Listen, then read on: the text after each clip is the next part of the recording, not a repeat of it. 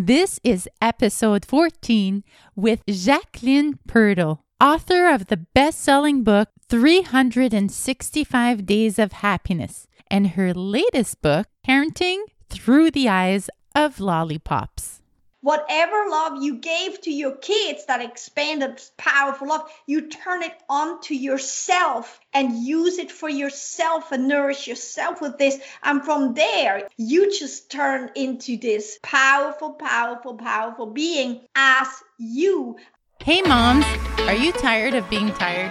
Or maybe yelling at your kids? Or maybe you need to know how to get your strength back postpartum?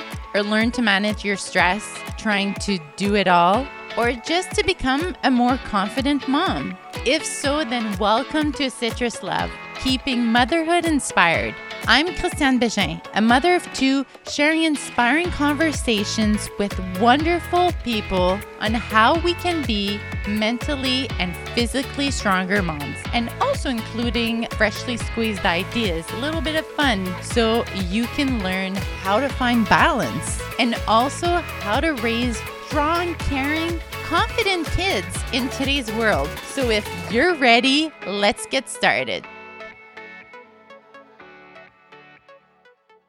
Welcome, welcome to another episode. Thank you for listening in today with my guest, Jacqueline. And she's fun, she's lively, she's energetic. She has this unique way of explaining how parenthood is. What's the meaning of parenthood? And I'm telling you, I've never heard it described this way. It's inspiring, it's empowering. There's a part I was like, whoo, completely blew my mind. It was so good, really good. I loved her book. So, who is Jacqueline Pirtle. Her website is freakyhealer.com. She's a holistic practitioner, a healings art teacher. She's focused on mindful happiness, best-selling author of the book 365 Days of Happiness. And now today we're going to be talking about her latest book, Parenting Through the Eyes of Lollipops, that came out last year. She's helped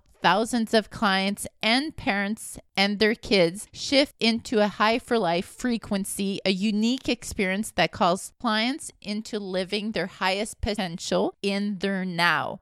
She's an international cer- certified Reiki master, been featured on numerous radio shows, TV shows, in online publication, BuzzFeed, NBC News Better, Woman Inspired TV. She will explain how to be and live your highest, most truthful potential as parent. This episode is really uplifting. So if you want to feel good, if you want to feel like, yes, yes, yes, well, this episode is definitely the one. Traveled all over the world and is now in hosting workshops and online programs, membership programs to help parents and other adults in living to their highest self.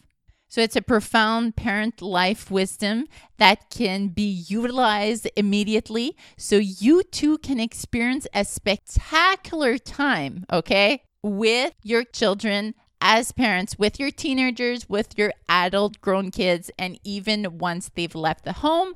What do you do? You're alone with your partner. Oh my gosh, you have to continue living your life. So, we talk about everything about the love cycle of parenthood. Fun, it's fresh, it's inspiring, it's uplifting. This is the episode to listen to. We just had Valentine's Day, it's the month of love. This one, you will feel the love. So let's listen in to our conversation.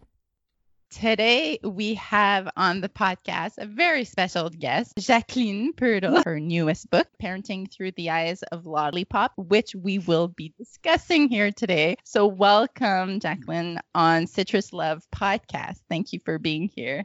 Thank you so much for having me. I really, I was so excited to speak with you today and excited to create excellent value for your listeners. So thank you so much. Yes when I found you on Instagram and you had posted a few excerpts from the book, and your perspective was really why I picked up this book. I thought it gives an entire new meaning to our roles as parents, to what society really pushes us towards. So, the parent child dynamic was really interesting in this book.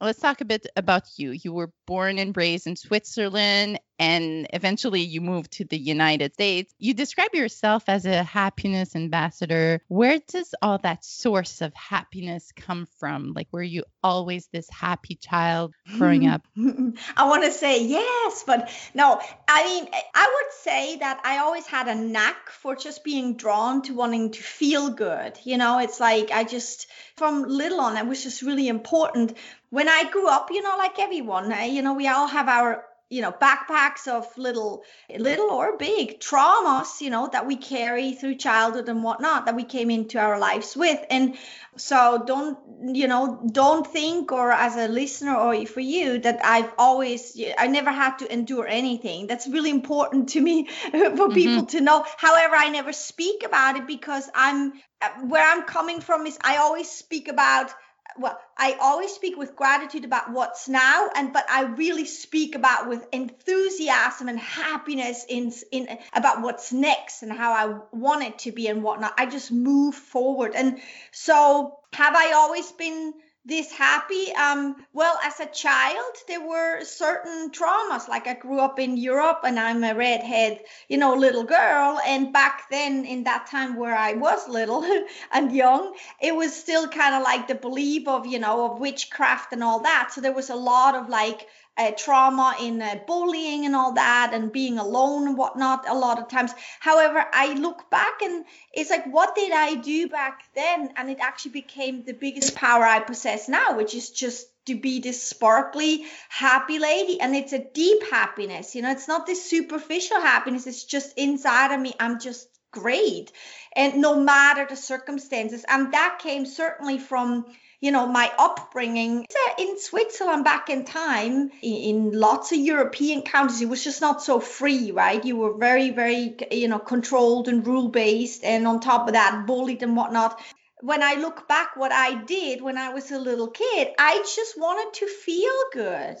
And mm-hmm. so what I did is I drew inside of me and it's almost like I created this wonderful bubble for me inside of me and I just was there a lot. And if you think about it that bubble, you know, back then I didn't realize what this was, but what this really is is it's me. It's who I am, soulfully, spiritually, my essence of who I really am, and that's for anyone out there, who you really are is not your physical body. It's not what's happening in your physical life. It's who you really are, is this energetic essence inside of you that gives you inner guidance, inner knowing, that little voice inside.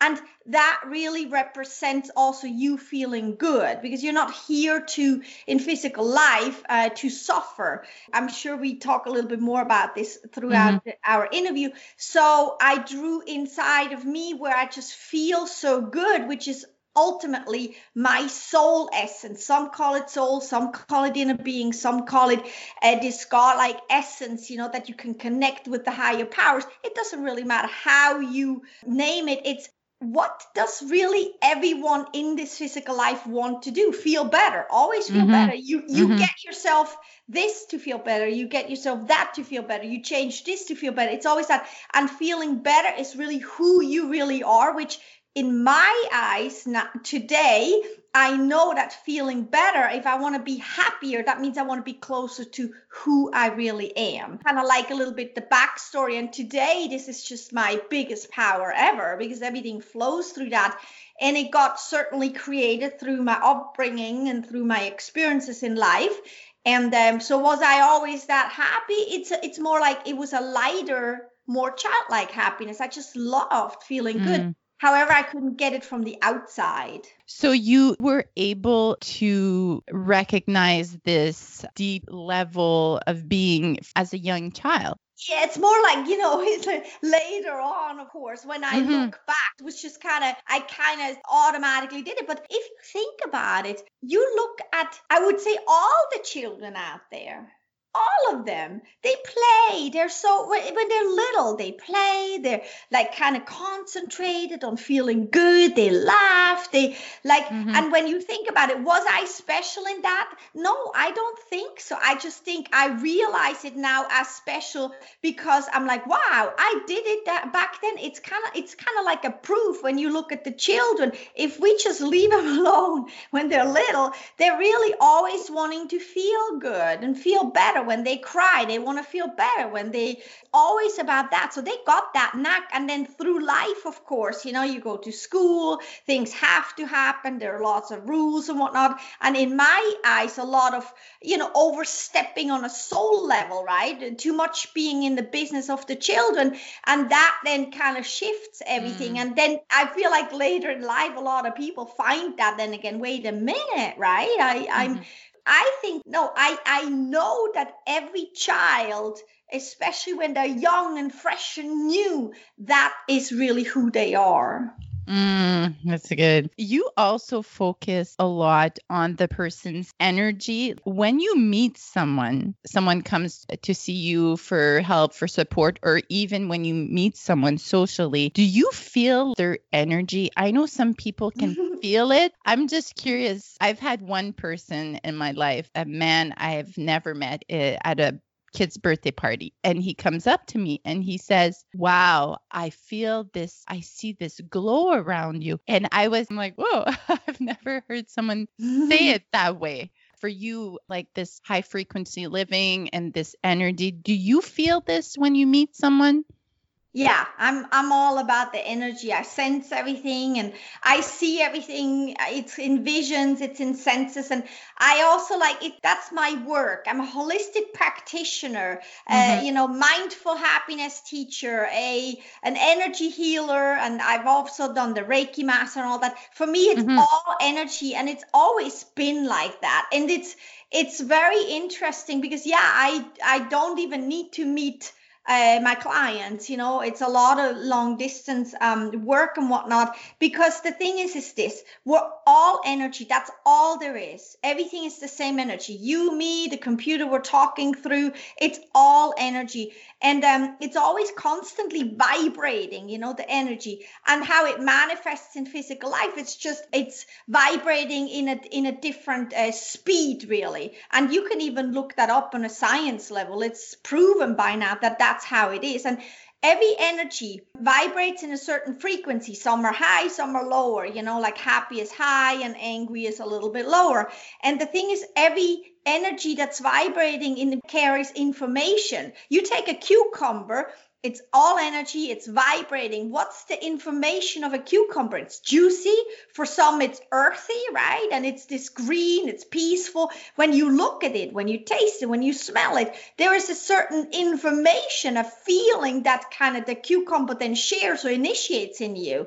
And it's the same way, but in a different outcome for chocolate. And that's nothing different for people. And that's why also the book is very, very powerful because when you think about that, everything is energy. So the book and me is the same energy. So you're reading my book, which is charged with my energy, my words that flew through me, kind of like just went onto paper, and you just hold that book. That means you're just getting shared and spread everything that I was in when I wrote that. So I always make clear and sure that I'm very pure in I, my energy, that I'm not like, you know, blocked in anything, that it's flowing, and that when I write or work with people, that I'm, if there is nothing of me really in there, it's a very clear field that I'm working with. We're all connected as energetic beings, and we're all a physical body, all the manifestation to be able to experience this physical life. Then we are a mind, which is energetically, we're a soul being or spirit in inside of you. That's that,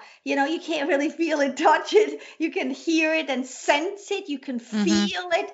That's energetic. And then there's this this consciousness that we are all connected in. That's that quantum field. Information travels. It doesn't matter where people are.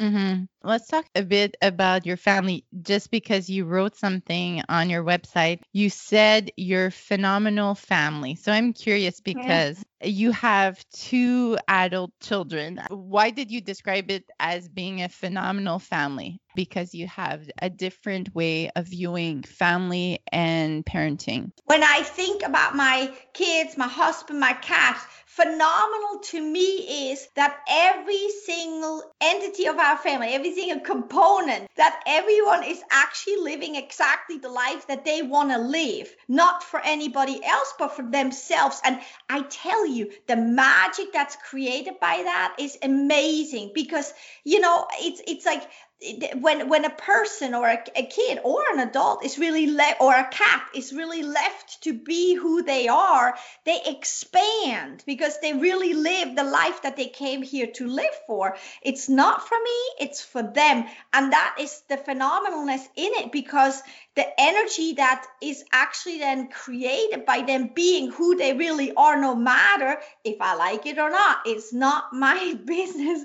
You know, I'm here to support and it's a co creation. And that's the phenomenal in it because they live their lives the way they want to do mm-hmm, it, you know, mm-hmm. and it's like no restrictions and we're all in this together and we're supporting each other. We're loving each other like unconditionally. And that's why i say phenomenal family because that's what to me what mm. phenomenalness so let's talk about your book, your newest book, Parenting Through the Eyes of Lollipops. So for the listeners, there's a lot of chapters, but they're short, they're easy to read, and it's less than 200 pages. So it's fun to read through. Even if you have five minutes or 10 minutes, you can go uh, through a few of them, a few of the chapters. What do you hope that readers uh, will get from reading your books? Mostly is what I'd like uh, for parents to know is that um, to to really let go of how it has to be, you know, this whole parenthood thing, how you have to be, this whole parenting thing, and to kind of uh, let go of the pressure, and then that creates resistance and all that responsibility that sits on so many parents, like on the shoulders because uh, it takes away from you being able to feel deeply inside of you what actually feels right and good to you uh, the parent that you want to be the parent that you came here to be the parent that you said yes to when your children came into this life because it's unique and there are no rules. It's more to do it less with the mind but more with the feeling. And to not be so hard on yourself and to just know that the biggest accomplishment and gift is that you are actually here being that parent. And that's it. That's that's where it actually already stops because you've already done amazing. You're here for your children being the parent. Point. That's it. And to really breathe that in and that makes you magnificent. And mm-hmm. and then the rest the rest sure read my book and all that. But i think that's like that basic basic knowledge for parents. To just take take a breath feel into it who you want to be as a parent and that you're enough always. In your book you start by saying that being a mom a parent is the most truth finding job there is. How is this different from someone that doesn't have kids? How can you discover yourself being a parent it's the most truthful or truth finding relationship co creation. And that's because you're very very close with your kids. You know when you have kids there's this incredible uh, love and vulnerability and strength. I mean you it's such strong feelings that you can't get from the bus driver you know? It's like it's just mm-hmm. different. You're very close together you know? So and truth finding is because that also means that it can really get you angrier than anything else get you more frustrated than anything else get you more hurt than anything else because mm-hmm you're just such an open book, you know, and it's and you're also close together all the time. And so, and the truth finding part in it is really that it is never the child. So when you're angry at your child, it's never the child. The child does not make you angry. The child simply mirrors you that anger that it's actually ready in you to surface and to look at because energetically it's sitting somewhere in your physical body in an organ. How cool is that? You get to, you know, feel it, get really nice angry, and then you get to unblock it and release it. And when you then realize realize that it's not that they made you angry. It's something a feeling inside of you. Then you take it you love it you deal with it and you soothe it and you you look at the feeling and not at the child that mm-hmm. made you angry. You look at your feeling and then you constantly get to shift. Oh wait a minute i'm angry because of that because honestly this actually doesn't even fit for me either. Let's do it your way child. And that's kind of like this this truth finding. So when something a feeling arises in you that's mirrored to you by your children take that feeling and find the truth of that for you. Nothing to do with the child. I'm angry let the children go. Look at yourself. What's the truth in there for me? Because you're the one feeling it. And when you do that it's like you find yourself. You shift closer and closer to yourself and life just opens up for you you know? It's it's and that's that truth that you find. And for somebody that does not have a child we can go to the pets right? It's like when mm-hmm. the pet is like biting you well, okay, that may not be the nicest thing, most precious thing ever. However, what's the feeling that you just got out of it? Because that feeling, the animal did not give you that feeling. And go to the truth of that for somebody that does not have kids, does not have a, a mm-hmm. pet maybe they have a partner in life right? A, a, love partner. If not then you go to the bus driver in the grocery store uh, worker or the guy that just cut you off in a car and look at your feelings. Mm-hmm. it's just very strong very truthful when you look at your children. Mm-hmm. it's, it's, very intense everything. Yeah. What i found in this book is like you just mentioned that uh, usually we think okay parents when a child says things acts a certain way we turn to the child. What is happening with the child? What's wrong? Yes. What's wrong with the do, kid? yes, but in your book, you turn it on the parent. Like uh, the child is basically saying, "Let me be me." And if you have a problem with this, it's something inside of you that you have to look at. It, you kind of turn it back on the parents in a way. It brings a lot of self reflection on the mm-hmm. parents turns it in a gift. Yeah.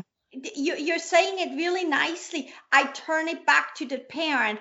However, I want all your listeners to know is like I turn it back to the parent as receiving so you can receive the gift in it. It's not turning back to the parent that it's your fault. There is no fault, there is no right or wrong. It, to me, it never is until we say it's right or wrong, until until we say it's your fault. It's more turning it back to you as the parent to receive that amazing, incredible gift that just arrived for you on your doorstep. And then with gratitude to the child, because they just mirrored you something wonderful in you, then focus the shift, the focus inside of you and go. There are old recordings from how you grew up. We all have them, you know, and we react towards the child because of that. Well, that's maybe where your trauma was. Maybe you were hurt there. Maybe a word just was not right for you or something. It doesn't really matter the what or the who or the how. Just then to feel that and say, all right, you know what? Actually, that does not fit for me either anymore. And when you do that, it's like almost like an unlocking. It's like the red carpet rolls out in front of you as a parent constantly. Hmm. Yeah, one of the things you mentioned in the book about brings light to uh, some old beliefs we have that we might carry from our own childhood into our way of parenting at the child. You did talk about it and how the child can help us heal those old feelings. Um Yes, yeah. Yeah you say a beautiful heal it's it's every feeling that you have and that's for the child every feeling that the child has but it's also for the parent. Every feeling that you as a parent has means it's there for you. It's your feeling. It's there for you to feel, heal, experience, whatever. Go dance with it, whatever you want to do with it, but it's yours, right? Mm-hmm. And then, yeah, these old recordings, and it's just like how you know, it's like a computer. It's just programmed, right? You grew, you come into this world, and uh, there are all these rules and everything, and you're programmed by, you know, by when you were little. The postman said something, the aunt and uncle said something, the the grandparents said something, mom and dad said something something and in, it's even like scientists say that like for the first six years of life as a child you basically just kind of like a sponge. You take everything mm-hmm. in. You don't really mm-hmm. make up your own mind. And then you know after six you're starting making up your own mind. And then some doesn't you just realize it doesn't fit. And then you know trouble can start with the parents if you know if that's what happens so but the old record is take it like this. A very easy example is this we all pretty much grew up with the thing that first you eat dinner and then you eat dessert. It's a very simple example. Mm-hmm. First you eat dinner, then you know you, you eat dessert. However, it's an old rule. Whoever mm-hmm. made up that rule anyway, and so your child says, "I want dessert 1st Mm-hmm. Now you think, well, no, wait a minute, you know, no, no, no. First dinner, that's healthy, whatnot, and then you get dessert. And when you take that, when you take that in consideration, that's an old, old rule. Whoever made that up anyway? And it's just one example how your child then can kind of you know mirror you that this is an old belief have you ever really thought for yourself and sat there and said okay let me think this through for me now not old rules does this still fit i can guarantee you that many many parents say heck you know get out with that rule whatever we're not gonna we're gonna do fun right we're gonna do fun whatever for once in a while we're just gonna eat dessert mm. first and it brings so much joy in it now if you then sit there and you say actually this rule still works for me mm-hmm. then that's you come from your decision making fresh and new right now I decided this is still fitting. And then you talk with your children from that energy from that understanding. There is no old resentments there, right? Yeah, when my parents back in time told me that too, that kind of made me angry too. And wanna, you don't have that anymore. And to uh, just kind of go through some old stuff still works, but sit down and then make a decision right now, fresh and new. I decide that this still works for me, and then shift and move towards your children to talk with them about it from there, I can guarantee you it's a much, much more peaceful uh, outcome versus you say that's how it's always been. You feel that? I mean it's like even that that's just how it's always been or i just know better. These sayings they come with so much old and heaviness and kind of hurtfulness with it. And you just kind of want to you know shed that because mm-hmm. and who knows maybe you say you know heck with it whatever. We'll just make healthier desserts and we'll eat them first right? And then we'll have dinner. And maybe that's just once a week you want to do this and have some fun with it. Like just don't take this so serious. And when you have a feeling to really go truthfully in it where does it come from? And then reorganize right? Like remodel your inside of your house kind of like remodel redecorate and make it a little bit more fun and fitting for you too so you can laugh more and have a little bit of more playful time with your kids Mm, that's good. I love that. it's a good example. Uh, so basically, you're saying because, especially young kids, and I mean any kids, uh, they question their parents all the time. So this this yes. is a good time to reflect on why am I actually doing it this way? Is it aligned with my current values and my current interests, as opposed to am I doing it just because this is always what I've known to be the way yeah. to do it? Yeah, I mean, mm. kind of like look at so okay, your child makes you angry. We're just gonna say it that way. It's not true, but when your child, you know, you have an argument with your child, you say, "Oh, the child makes me angry." To say, actually, that's not true. I am angry. It's my feeling, and let go of the child. You know, mm. go take it, take a time out, go in another room, sit and say, all right, I'm feeling really angry and that's my feeling to do, to go into the truth. What's the truth of it? Why am I really angry? Mm-hmm. And then mm-hmm. kind of unravel that. And then also, of course, look at the situation. What was the fight about? Was it about dinner, bedtime, brushing teeth, whatnot? And then when you know what it was about, which that should be quick to figure out, then to say, okay, fight was about this rule that I'm keeping. Why am I keeping it? Is it still fitting for me? Mm. Is it still fitting for my family? Because children change. Am I kind of like in an antique kind of time and making up these old, you know, these old, um, really antique rules and I keeping up when the world moved on? Mm-hmm. There's, there's, this thing too, right? Mm-hmm. Shall I modernize? Does it still fit for me? Does it still fit for my family? And then kind of like make up your mind there and then go talk to your children because you're going to have a different outcome. Because mm. I mean, it, it is happening in our family still to today. We have still one at home uh, for a little bit more while, but even now, you know, it's like when I think I'm doing something. Well, guess what? Maybe tomorrow that just doesn't work for us anymore because our kids are speedsters. They grow up and we're usually a little bit slower to catch up to, to kind of you know, take this tempo that they have when something doesn't fit for them anymore to really look at it. Like, am I just not catching up here? Because, hey, you might catch up to something that sets you free too. Bedtime, mm. dinner time, what to eat, dessert first, dinner first. You know, it's like you might even start enjoying this freedom as a parent too with following with your children. Just be more open minded about that and see where you're coming from. Yes. Mm-hmm. For the listeners, it, it's like when I was reading it, it felt like I was reading a toddler's diary. If they could yeah. write, this is the book they would write to the parents.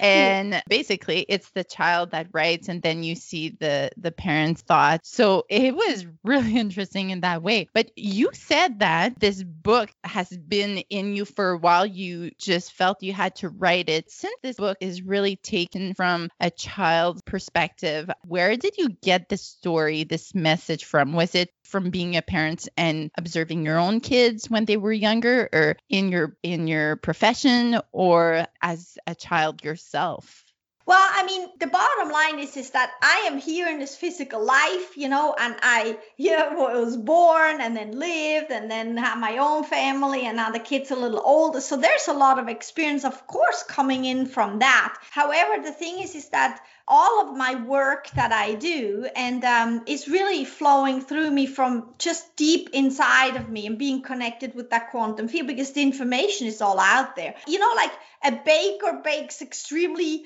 amazing bread, the best bread in the whole country. Uh, they exist. Well, do they do that because they experienced it, you know, when they were kids baking with their mom, or is it experienced through life, or is it just they just get in the flow and then it just goes through them? That's kind of their their passion, their purpose, or whatever they're meant to do in physical life same with a musician you know same with a with an artist same with a an amazing doctor open heart surgery a, a doctor or whatnot. They just kind of get in that flow and that's what they're meant to do. And that's with my work because i'm all energy based. And my first book 365 days of happiness um, came out uh, in 2018 and it was the same. It's just it's based on my energetic work daily being happy and it's changed people's lives. And it just like it immediately was just a real hit and it became a bestseller. And this book was in me for a while that i just wanted to write a book kind of like from it's almost like from the child to the parent you know, like, mm-hmm. please, parent, have a seat in the sofa, snuggle up and read or listen to me. And so it made kind of like, you know, for a while, I go walk a lot in nature and on. That's where everything just flows and the ideas and inspirations. And so for me, it was kind of then coming that in order to write a book that's a voice from the children, you gotta you know, you gotta grab the parent, you know. So, all right, we gotta meet in the middle here a little bit. And there's just these snippets of these children speaking exactly. And sure, I've heard that from my kids too. Sure, I've probably said that to my parents too, and I hear it in the grocery store, whatnot. However, it's like energetically charged. It it just flows through me. And I'm already writing on my next book, and it's just I know I'm called to write this. I know it's putting being put together in my head. I sit down and then within a month I just write it and it's done. And that's kind of how I do my work. But that's because I'm just deeply, deeply connected to the core of who I am. Just like a great musician, just like a great artist, just like, you know, or, or just like being a just a super happy stay at home mom, right? Mm-hmm. It's like, did she learn it from her mom? Did she learn it through experience? It's because she's really deeply connected in her middle and really, really amplified and aligned with what is right for her right now. I was a homestay mom for a long time and we homeschooled the kids for a while too and traveled the world. And so I was happy. I was aligned, right? When you feel so good, you open up these possibilities of inspirations. Go bake an amazing cake. You will make a really good cake. It doesn't matter on which level you do it. And that's kind of how I write. It's sometimes I even go back. I'm like, wow, I wrote that because it flows through me. It just mm. goes. Mm. And then also mm-hmm. by um, this book parenting through the eyes of lollipops. I live by that. And even now i you know i wrote the book and then i go back into my book and whatnot. I'm like you know what? I just had a discussion with one of my kids and you know what? I gotta do this. I gotta do this and take it. So i live by it. However i always have new ways of going back and saying wait a minute. I didn't do that. And that's why would, that was the outcome. Wait a minute. So it's a constant going and learning Mm-hmm. I want to repeat a quote you said in the book, which I thought was beautiful. It says, When you choose, when you wish for, or when you desire to have a child, you are not and never are giving yourself or anything up. And then I'll skip a few lines and then you continue through consciously focusing on being excited, you're becoming more. That yes. you're expanding and that you will be a better you because of being a parent. I really, really love this because then as parents, we're told you have to give yourself up. You have to give a yes. lot of things up. You have to sacrifice. Like that's one word we throw around related to parents. And I really enjoyed this because you're telling, hey, okay, you're a parent, but you don't have to give yourself up just because you have kids. So can you talk about this more? Yes, absolutely. And it's really interesting because I've heard that before too. You sacrifice so much. I'm like, no, it's like it's the other way around. It's like this enrichment. The way I see it is as me being a mom, I'm just so deeply, deeply bowing to my children and so grateful that I am, that they made me a mom, that I got to experience, because without them, I wouldn't be a mom. So let's face it, you know? So it's just like, so I become more just by stepping back and saying, you know what, I just am so grateful for the opportunity and the gift that you actually chose me to actually be your mom and experience that. And when you shift it that way, suddenly there is never a sacrifice. It's all enrichment, right? I, I become mm-hmm. more, I become better. And um, the way I see it is that on a physical life level. So when you think about that you you have a physical life and you have a spiritual kind of part in you know that who you really are and as that through physical life you experience physical life. So in physical life sometimes it can be you know so you cannot buy that sweater for you because you got to buy shoes for the child. Mm-hmm. could it could seem like a sacrifice but if you think about it that's only on a physical life level and some and you can shift that you know instead of thinking and i've had that before too you know everyone has that so instead of thinking about i cannot buy that sweater for me to shift and think like i'm so happy that i get to buy my child these new shoes and then latch on to the joy when they put on their new shoes when they run with their new shoes and they blink lights all over and they have a smile and they feel like the best kid ever and the most strongest powerful superhero ever on the playground latch on to that and forget about that I could not buy this for me, for instance. And that's just an mm-hmm. example. To latch on to the child when it's a little hard and it feels like a sacrifice.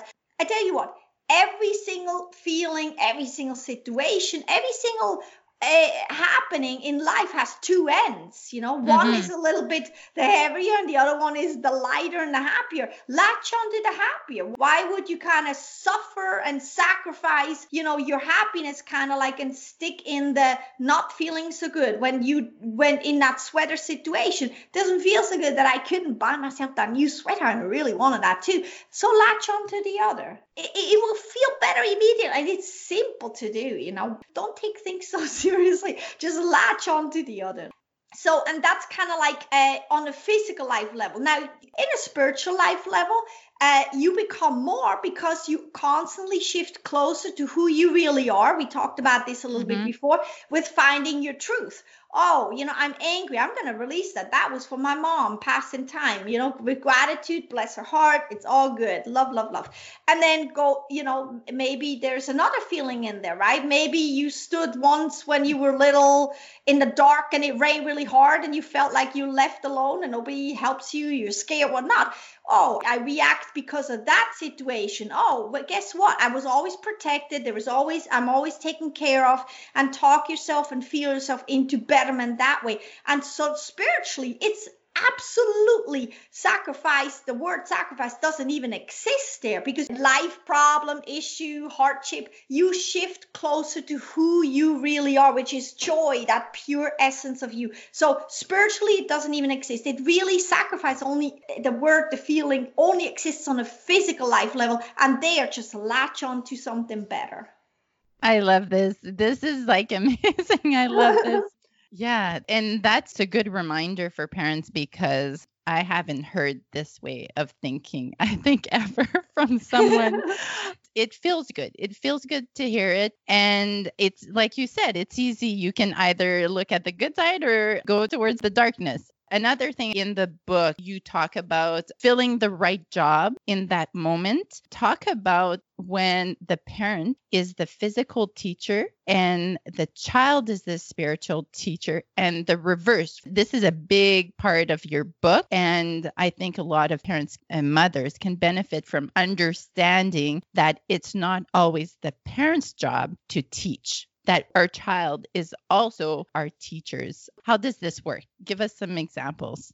Absolutely. I mean, it, this is a big subject in the book, like you say. So it also carries a little bit with practice in it and a feeling yourself into it and whatnot. So, but on a kind of like on a short type of level of explanation, you're here in this physical life, right? That has a spiritual component to it. The spiritual component to me is actually the biggest component. And you're kind of like, as the spiritual being or energetic being, you live this physical life. So it's the bigger part of you. However, so let's let's look at life. It has a physical life aspect, paying bills, crossing the street, driving a car, that kind of physical cleaning the house, you know.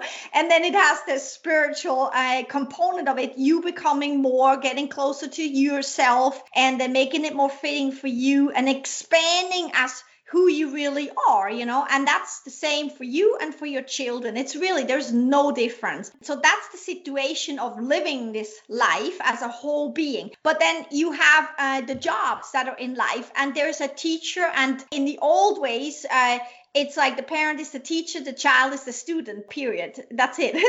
and mm-hmm. that's why so many times it doesn't function. It's like it, and then yes. all these problems comes up. So parents can be the teacher and children can be the teachers. And then whoever is not the teacher is the student. And that brings you kind of like on the same level. Now you can never be both the teacher and the student. You got to choose something you know? And the thing is is the two subjects is physical life uh, teachings and spiritual life teaching and studying. So either as a parent you are the teacher in physical life which makes your child the student in physical life or you're the teacher in spiritual life, which makes your child the student in spiritual life. And since children really, really kind of constant change, I mean, sometimes I feel like I go to bed and the next day my kids are different. it's like, you know, they're they're much faster because they're evolving so fast. And we're also living in a faster type of world. So you got to kind of keep up. One good thing to see is like if you have a problem with your child, something's not working, you're in the wrong job that's very simple. Mm. You're the one, you, the parent, always shifts. You have the capability of shifting. It's not the child that needs to shift. And once you go in the right job again, things flow again. So, examples, it's a little bit hard to just come up with examples because every family is different. Every child, every parent is different. But, like, when you come to a situation for what is it with us right now? My kids are a little older, for instance. So I'm trying to think of a great example. Like, yeah, there we go. For instance, uh, our kids are, you know, in a, a, teenager, young adult, and whatnot. So their bodies are like, I just heard that over over Christmas break. My daughter was home, my son was home, my, my husband, and it's like, hey, we're in our prime years, you know. And it's true. It's like, so they're in their prime years. They want to be joyous, you know, and their bodies just function. They're just like this really, really function fast. Everything is overdrive and whatnot. So one option would be to see my child my children now as my physical teachers because if I latch onto their high prime bodies right now, I exercise more. I learn from them new techniques because the way I exercise is antique and old. So if I kind of go with them, then physically I can take, I can be the student and really latch onto that and learn from them, right? And then, for instance, as spiritually, for the ages that my kids are, I then turn into the spiritual teacher, but not by telling them, hey, you got to do this. Hey, you got to look at this. Hey, meditate. Hey, do this. Hey, do that. Pray in the morning. Do this, whatever. I think it's more like in their ages, it's more like I do this spiritual um, connectedness is so strong and kind of demonstrated to them so openly and so real, but then also behave that way that I'm connected, secure, I'm happy, I'm really, really in a good state for myself spiritually and whatnot. So they can then latch on to that if they're ready. So that's, for instance, one of those uh, one of those examples. Or when children are smaller, for instance, I mean, you can go back to the example of, for instance, of a dessert after dinner or the other way around. So your child yells at you and says, I want dessert now. And you're like, no, no, no, we're going to do healthy now. So dinner, dinner, dinner. So to really like, what is your child trying to teach you? What, what is that, right?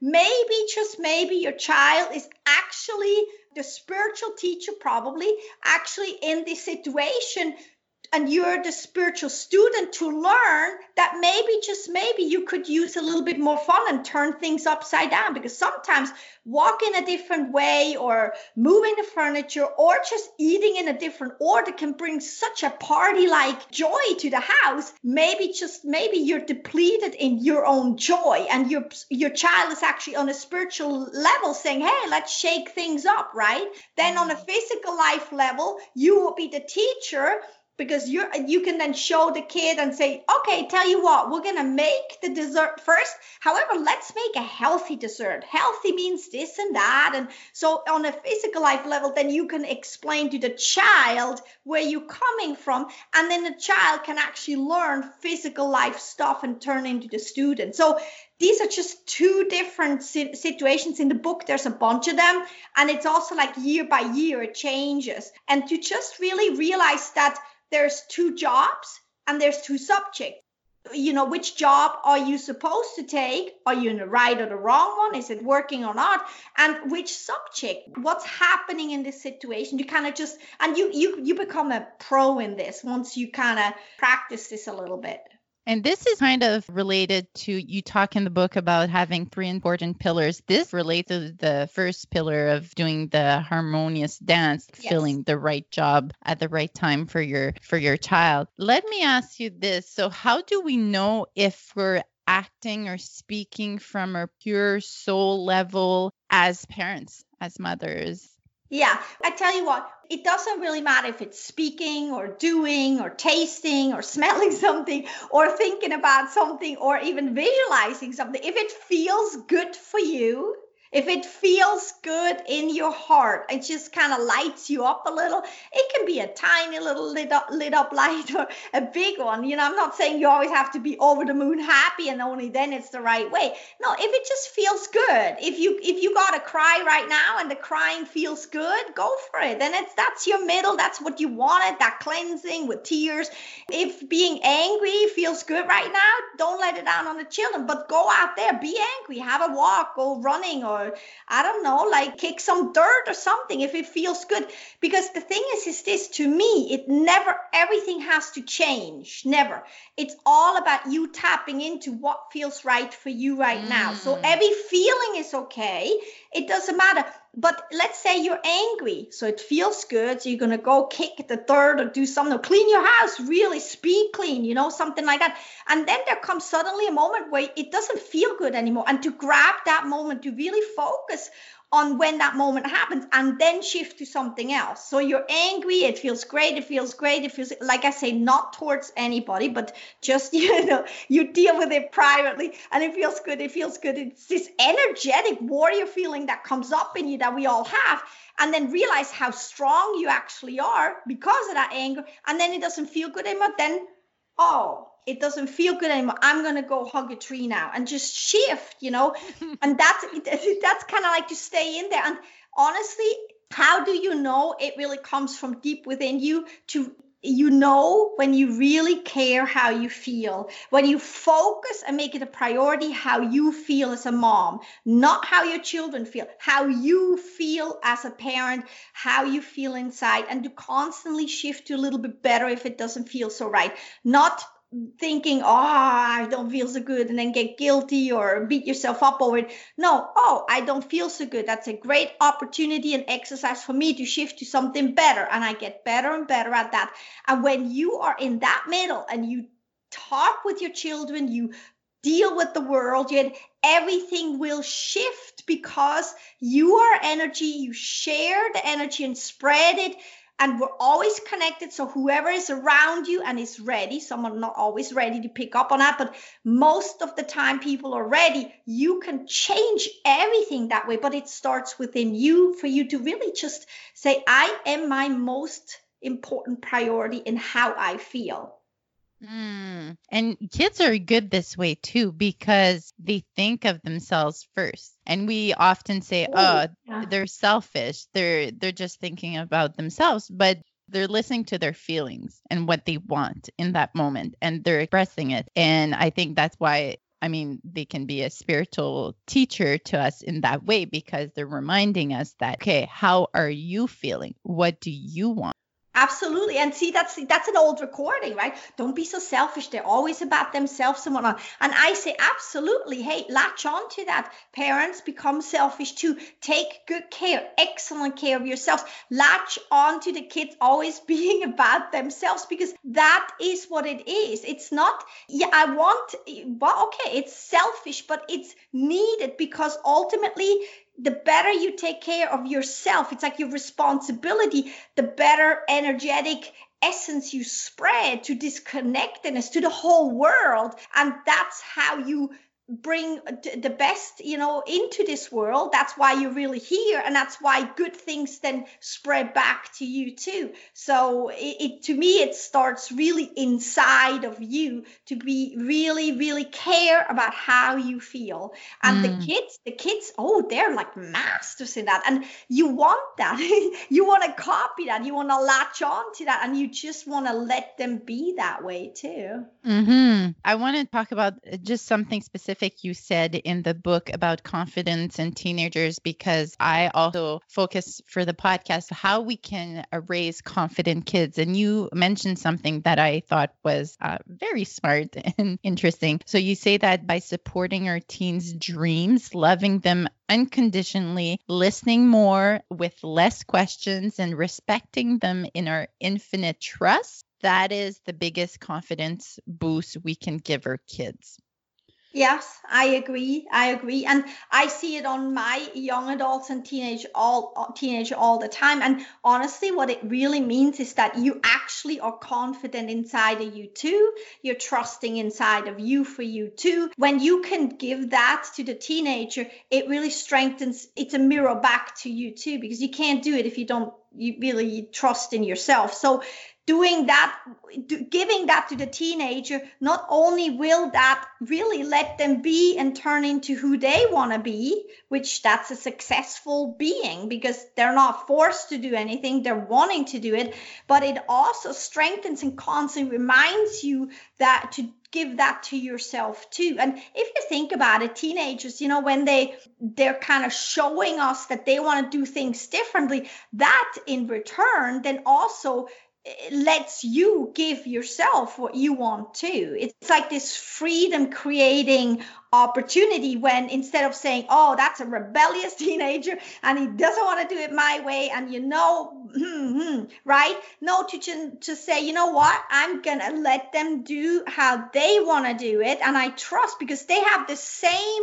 soul wisdom. They have, they have the same a body, a mind, a soul, and consciousness they're the same like me as a parent. The only difference is that I was here first, but does that really make me the wiser person? Not always. It's the connection. Like the deeper you connect, that's actually the wiser person. And not saying that one is wiser than the other, but the wise and wisdom and knowing comes from the connection, not from living life. I mean, physical life you learn you know the rules and whatnot through living longer but the connection is really what i'm talking about and when you basically give them the freedom to be their connection the strongest possible ever that means you just set yourself free too and gave yourself permission as well to do that for yourself and that's something most of us parents didn't really grow up with and that's what's so beautiful about it mm. I love it. Oh my gosh. Your so, book was amazing.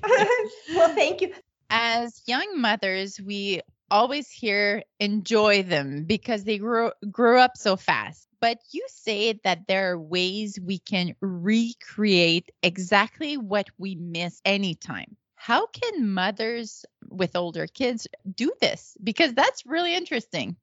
Yes, actually, I found that for myself really interesting because ultimately, what is it really that you miss? It's that feeling that you got, right? When the kids mm-hmm. are little and it's that cozy feeling. So, what you really miss is um, most of it is, is really the feeling, and the feeling is nothing else than an energy, and you can recreate it, right? As an example, you don't have to go to the beach right now if you miss the beach. All you got to do is, you know, close your eyes and recreate that feeling, visualize and imagine you at the beach and the feet in the sand and the smell, or look at the beach picture and immediately that energy, that feeling will fill every single cell of your whole being. And you can do that with the kids too. And what I found is, is that when I do that for myself, so I miss the kids, so I fill myself with the feeling that I really, what is it really that I miss, and fill myself with the feeling,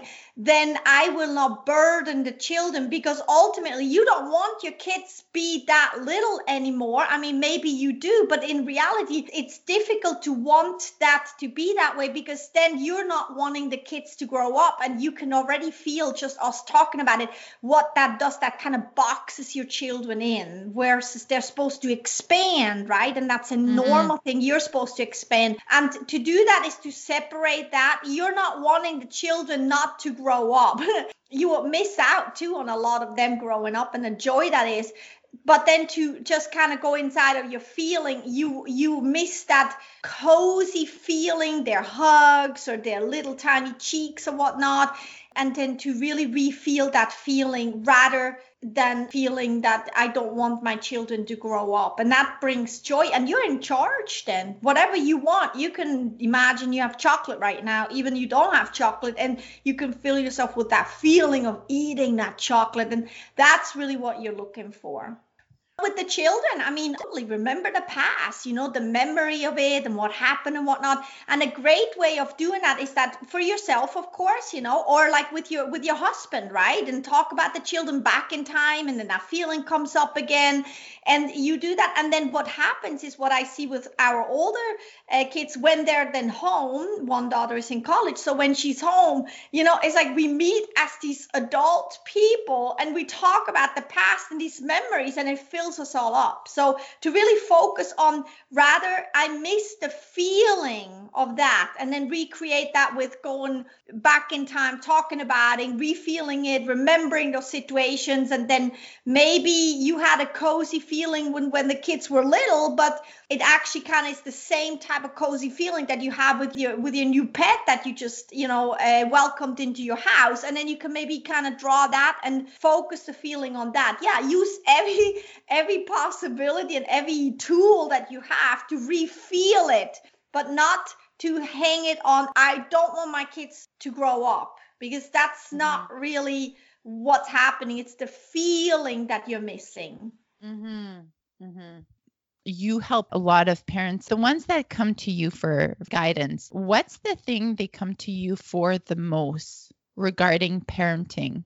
It always starts out with a problem in a family or a problem with a child and then we always solve this in a certain way but it always starts pointing towards the parent. Let's say you have a child and the child is a teenager or something and or a young adult does not do so well has trouble in life with something. However then there is a shift and the child then uh, feels better and suddenly you know their life blooms and they bloom and everything goes on however us as parents and it happens to all of us we're then kind of sitting in that way of looking at them as they still have these problems because we're, we're, they moved on we haven't.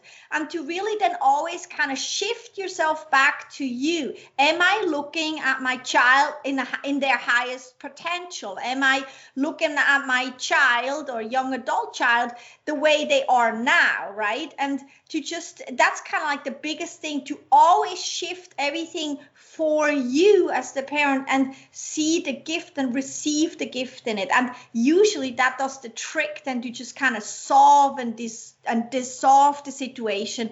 But not because you want it to go away you want it to be better you want your child to change. It's more that it's allowed to change because you changed your perception you um change you, you got closer to who you really are and then spread that so it's mm. wonderful mm-hmm basically changing with the times with the age uh, moving together growing together so it uh, reduces the tensions between both because you're accepting them as they are Absolutely. in the present and not how they used to be or how yes. we think they should be mm. coming coming from our old recordings again, right? it's mm-hmm. like a mm-hmm. lot of like, but they should actually times changed and it's an it's an invitation for growth for all of us you know and i mean and like i say some clients they come as a, a Eh, the problem is focused kind of like when they come on the children some the problem is fo- focused on the partner or the family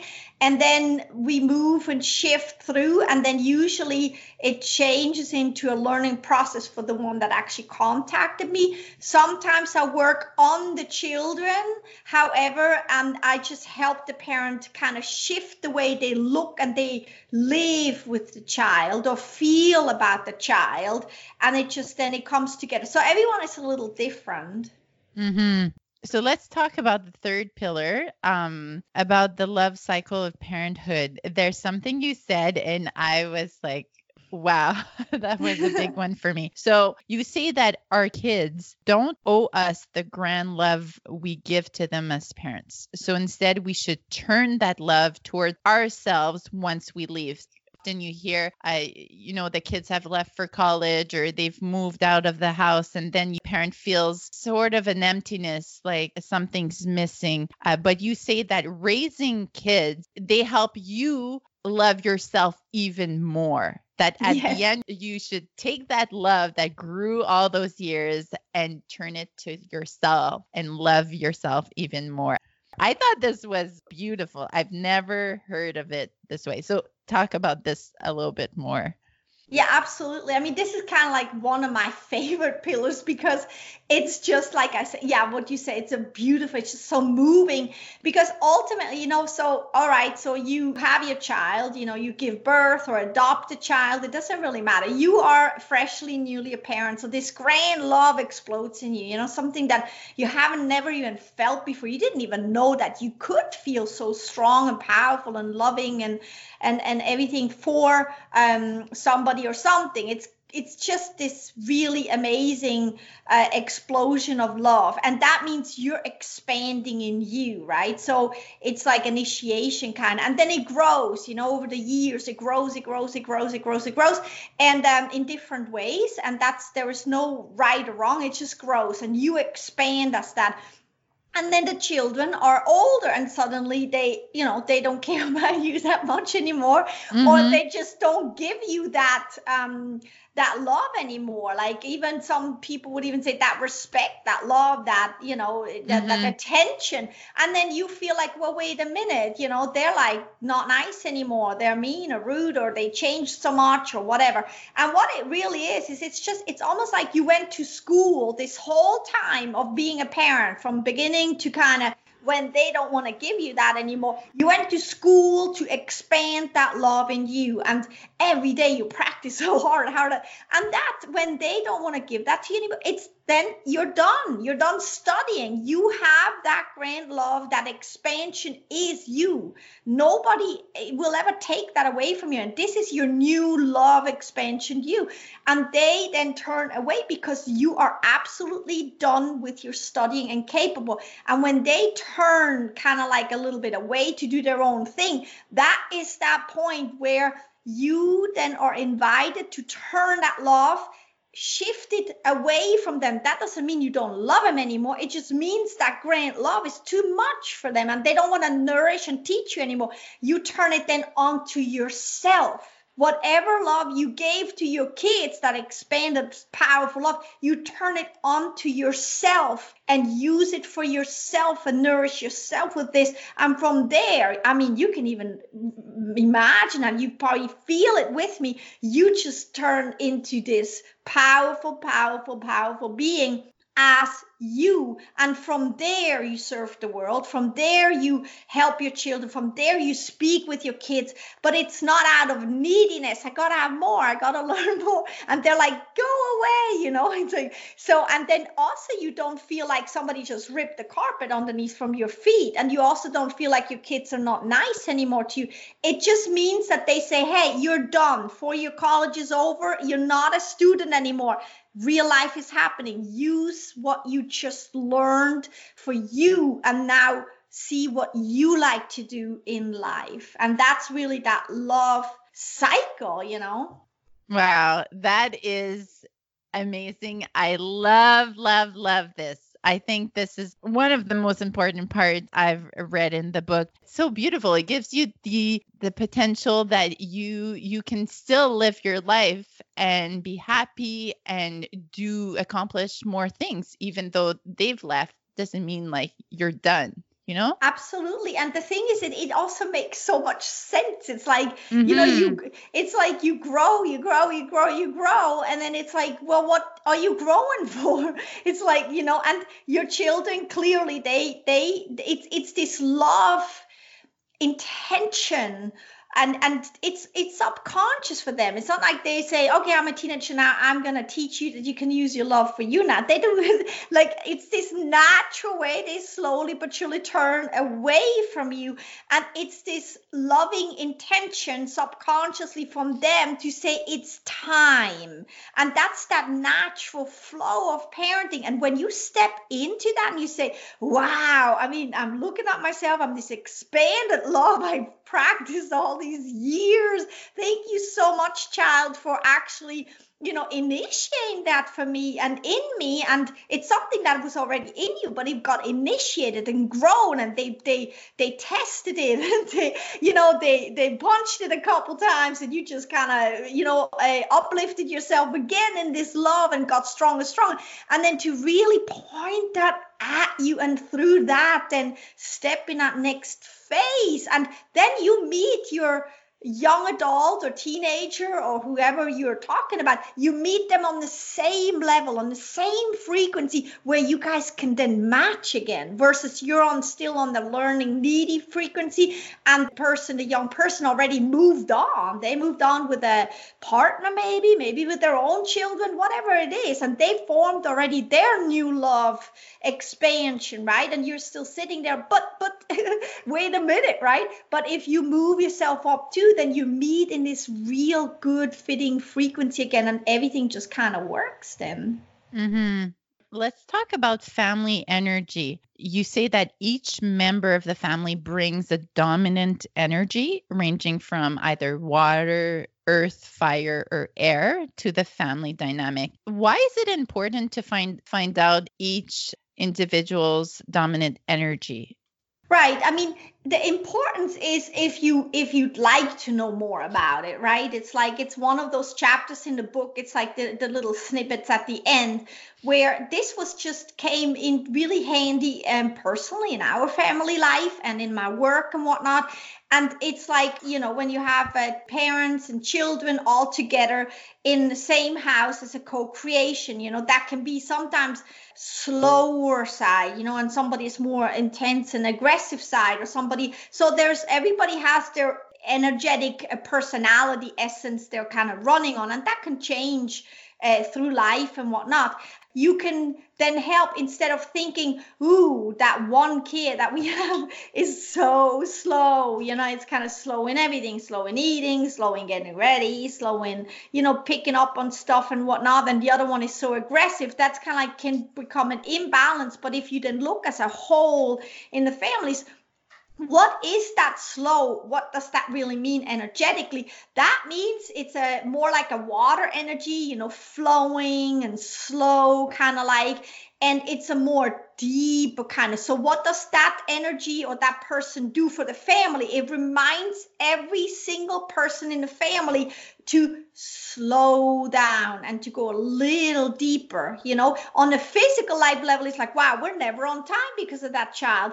But on an energetic level it's the fact and the impact this person brings energetically to the family. It balances everything out when life gets really busy to kind of just remind yourself and let that slow energetic being be because it's a big important part and not make them faster for instance or when you think about somebody that's a little faster a little bit more aggressive and it's got to be now it got to be now and have an idea and sometimes you can't keep up. Instead of saying wow it's never enough for this kid or it's always something or whatnot to realize that that energy is just this momentum energy and that's in the universal force you know with law of attraction and all that and the momentum. Like a lot of times these kids they have this deep intuition that something got to happen right now. There's a reason for it. Maybe you got to pick up a muffin at the corner bakery right now, and if you go do that, then maybe you meet an old friend that you haven't seen in 30 years, or or you know something like that. And the, universe has its fun ways of kind of constantly when you listen to these informations to shift you for what you really need and when you have a kid like that instead of making them slower or more relaxed or it doesn't always have to be all now and all that and to kind of let them be and go into this as much as you can. Yeah you cannot always go and get that muffin but many times you actually can and who knows something really fun could maybe happen.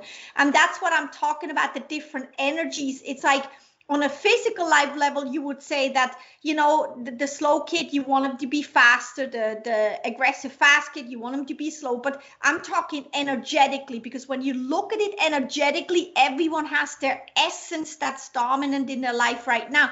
What does this help in the family. In our family, we had all four energies present. You know, we have the uh, the, the slow and kind of deeper energy, and that was just such a great component to um, the air energy, which is all bubbly. All I want to do is have fun, right? And then you have the more the earthy one, and that's more stable, like a mountain. And then you have the fire, got to be now, and a little bit more aggressive. And so we have all four energies in our family, and that balances itself out because if you know if i would only say well you guys are all wrong and i'm air and this is how it's going to go well we're always going to have party party fun time but the other components will be missing. And what I want to say is every person has these four energies in their system energetically as an energetic mm-hmm. whole being. Everybody is everything.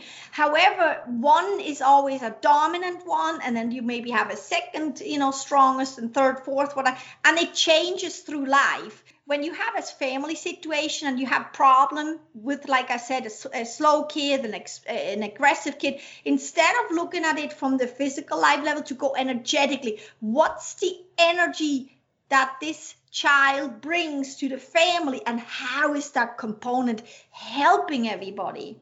And i find that very a beautiful way of looking at it and it makes everything just like whoa wait a minute this is a whole package deal and we're really fitting all good together.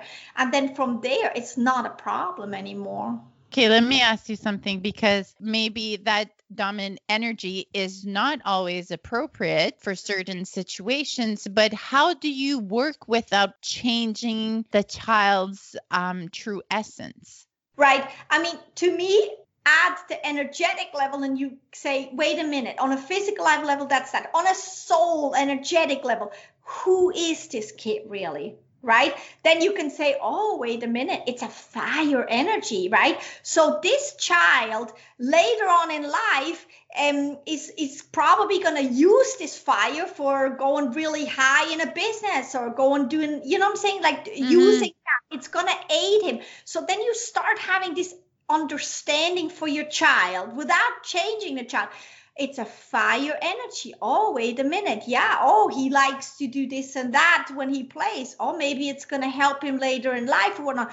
Or maybe he's going to be an athlete and has that fire inside of him to mm-hmm. just take it all the way to the top. So to start talking to yourself about your child energetically and start to match up with your child and understand and love them on an energetic soul level. Because soul to soul nothing is ever wrong. You never ever have to change a child. Nothing is wrong.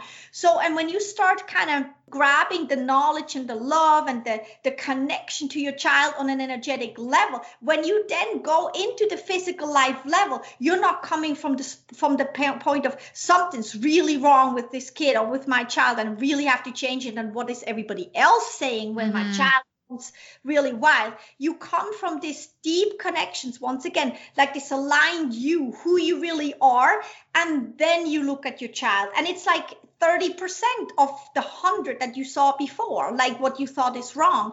And then with the 30% where you say, okay, physical life level, I, I do want to aid my child a little bit to understand what it means when he's like that in these situations. And then you can either calm it down, you can, or you can, when it's a small child, not go into these situations for a while until they're a little bit more calm because it mm. shifts all the time or to just kind of give him a big hug and not care what everybody else is saying and then just say it's all good because most of the situations that we think the child should not behave that way in that situation a lot of times it's from our old recordings too mm-hmm. you know mm-hmm. the mm-hmm. rules and to just stand straight and tall and supportive of your child and say, huh, my child is a fire energy and just watch him go in life. And so there's different situations and ways you can do it. And most important as a parent is to understand that there is an energetic being under the hood of your physical life showing child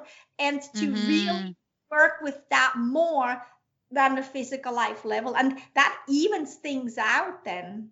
So that dominant energy, would you say it remains dominant throughout our lives? No, it actually changes because okay. The thing, the thing is, think about it this way. So you come in this world as this soul being. You choose to come. You come through in this world. You're born as this soul being in this physical body, and then um, the first six years, as we said earlier in the talk, it's like you kind of like a sponge. You take things up, right? So you're kind of like going with the flow, being kind of like guided into a certain dominant energy, right? Depends your history, your experience, your traumas, your upbringing, right? So mm-hmm as an example for me i used to be more water you know like I, when i was a child water and just like kind of on the quiet side and a little close it was flowing but kind of like you know didn't really say much about what i wanted i just went with the flow and that's kind of water now, as a child, it aided me because the way I grew up, which that's fine, it aided me. That was the best that I could do for me, less resistance, less uh, pressure. And I went through life the best way possible that way. And However, then I changed, you know, with growing up and whatnot. And today I am absolutely right now, that will probably change again, but right now I'm clearly an air energy. I'm about, I just want to feel good and I want to have a party. And I, I named my book, you know, Parenting Through the Eyes of Lollipops because I love it. And I just like to have a really satisfying, good time, not superficial inside of me and outside of me. So it changed. Now, right now I am an air energy because this is who I really am right now because I choose that. It feels good to me. It changes through life and it's supposed to because your four energies, it would not surprise me is as a I never even thought about this, but now I do. It would not surprise me actually if all of these four energies in a whole lifetime when you're born and when you transition that you've lived one with being dominant like shifting but you lived mm. all of them as once dominant wouldn't that mm. that makes so much sense actually That being said, if you're in conflict with someone else, most likely not e- understanding each other's energies. My thinking is the energy thing. You have a family constellation, like let's say two kids do not get along with each other. It's just really hard on you as the parent to go energetically and solve it there, understand it there, feel there it's kind of like almost like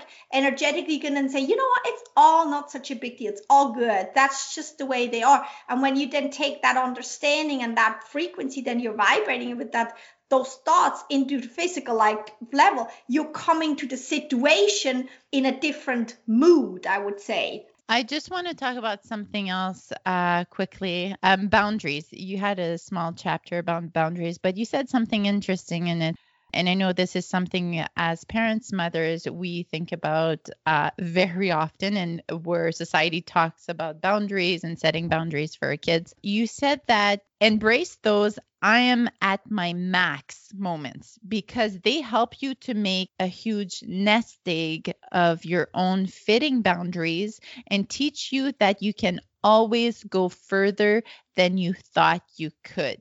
And I think this is great because, yes, like with kids, they teach you how much strength you ha- have, yes. how much uh, endurance you have. Because, you know, when you say, uh, and I remember uh, before I I got pregnant, and I would see my moms and other parents, and you hear, "Oh my gosh, how can you uh, get through a day when you've only slept like four hours?" And you and I remember thinking when I would have two kids, how will I manage? Because if they won't nap at the same time, you'll be exhausted, and and life still goes on. And even uh, parents with uh, adult kids, they say looking back on what I did, all that I did when the kids were young, I I don't understand how I managed to do all of it. So I thought this was really good to point out. They show you your full potential in a way. When you think you can, sometimes you can still go on.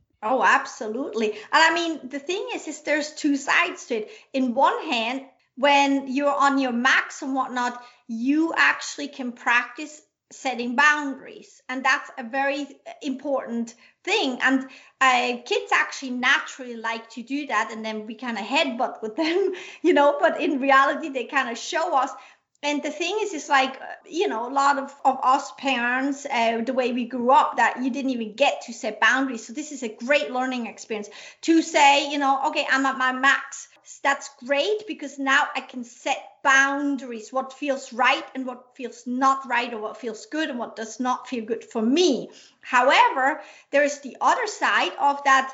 Every time you think, I'm setting this boundary because that's all I can do. Just know that that's actually already old news because you can do so much more all the time. And that's that expansion I'm talking about. And like you said, um, looking back, uh, thinking this, wow, how did I do that? If you have adult children, how in the world did I do that? You did that because you were expanding in that huge, huge love. And there's, in my eyes, nothing more powerful than uh, a feeling of love. You can move mountains. And that's why you were capable of doing what you were doing because you were in that expansion of this extreme love that just grew every split second of your life. And then your kids leave the house and you get to turn it towards you. And there, I would invite everyone to keep expanding every split second and not stop. And then, but the strength really comes from that expansion. Yeah, this book I would definitely recommend it. Any uh any kind of parent uh, with young kids or older kids because you touch on all of these different levels as as parents on their journey.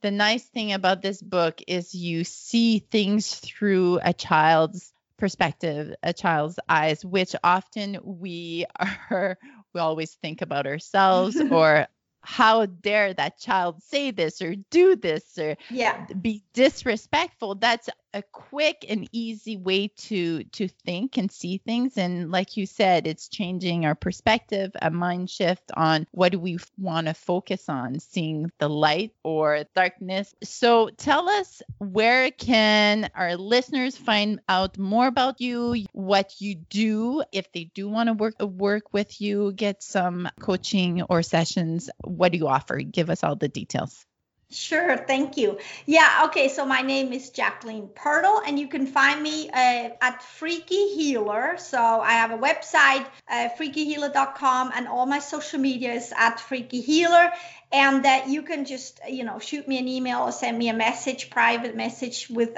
all the social media channels. And uh, in in reality i do uh, monthly support packages. I do group sessions with families or two parents like um, how to deal with the children or how to get new parents you know divorced parents together with kids uh, to meet them or whatnot. It, whatever comes up. And because i solve everything energetically and there's single sessions too. And my book, both of my books, Parenting Through the Eyes of Lollipops and 365 Days of Happiness, are available on my website or um, on Amazon worldwide and bookstores. You can even go in a bookstore and ask them to order it. And my first book, 365 Days of Happiness, also has an app, which is really great uh, for all the phones and a self study program. And I do workshops. So, realistically, it's always like uh, put the program or the help I do specifically for you. I'll just ask you one last question that I ask everyone that comes on the podcast to link it back to the theme. So, we all know that being a mother, a parent, is a roller coaster of emotions and experiences. Keeping motherhood inspired, what one thing that you have found kept you inspired and energized throughout your mom journey? What has given you strength and energy being a mom? That's a really good question. I'm thinking like it's a thousand things the, the most potent one is that and that's probably coming just from who i am and what i do for work and all that is that the best tool for me to get me back on track right? Because that's kind of we're losing ourselves and to get me back on track was always to point everything back on me. So mm. something's not right point it back at me. And it's not about fault it's about what does this mean for me? And you know even when some some really fun stuff was happening what does that mean for me? It's always that i started always like pointed at me. And that that to me is the was actually the biggest and bestest tool because it constantly put me back on track. And you know what's coming in? What i also was able to do when i pointed to me i immediately sensed the connection to the hearts deep hearts of my children. And it's like when you say that like sure i read books and this that. However there was always that inner knowing and that guidance that voice inside of me and saying point it take it home bring it home bring it home reconnect with you and then move on. And that really was that's also where the energy sits. Mm, love it. Thank you for listening to another episode of Citrus Love, Keeping Motherhood Inspired podcast. If you think someone would enjoy to listen to this episode, please share it with them. You can share the link wherever you're listening or go to our website at www.citruslove.com slash episode and the number where you will find the episode as well as all the information about the guests or the specific episode. The best way to get our podcast ranked is by leaving me a review wherever you're listening two, three, four, five, six stars, whatever you feel reflect podcast. This will not only let me know what needs to be improved as well as what you particularly love. Make sure to subscribe to the podcast so you'll get the next episode. And thank you so much for listening. Talk to you next time. Bye, guys.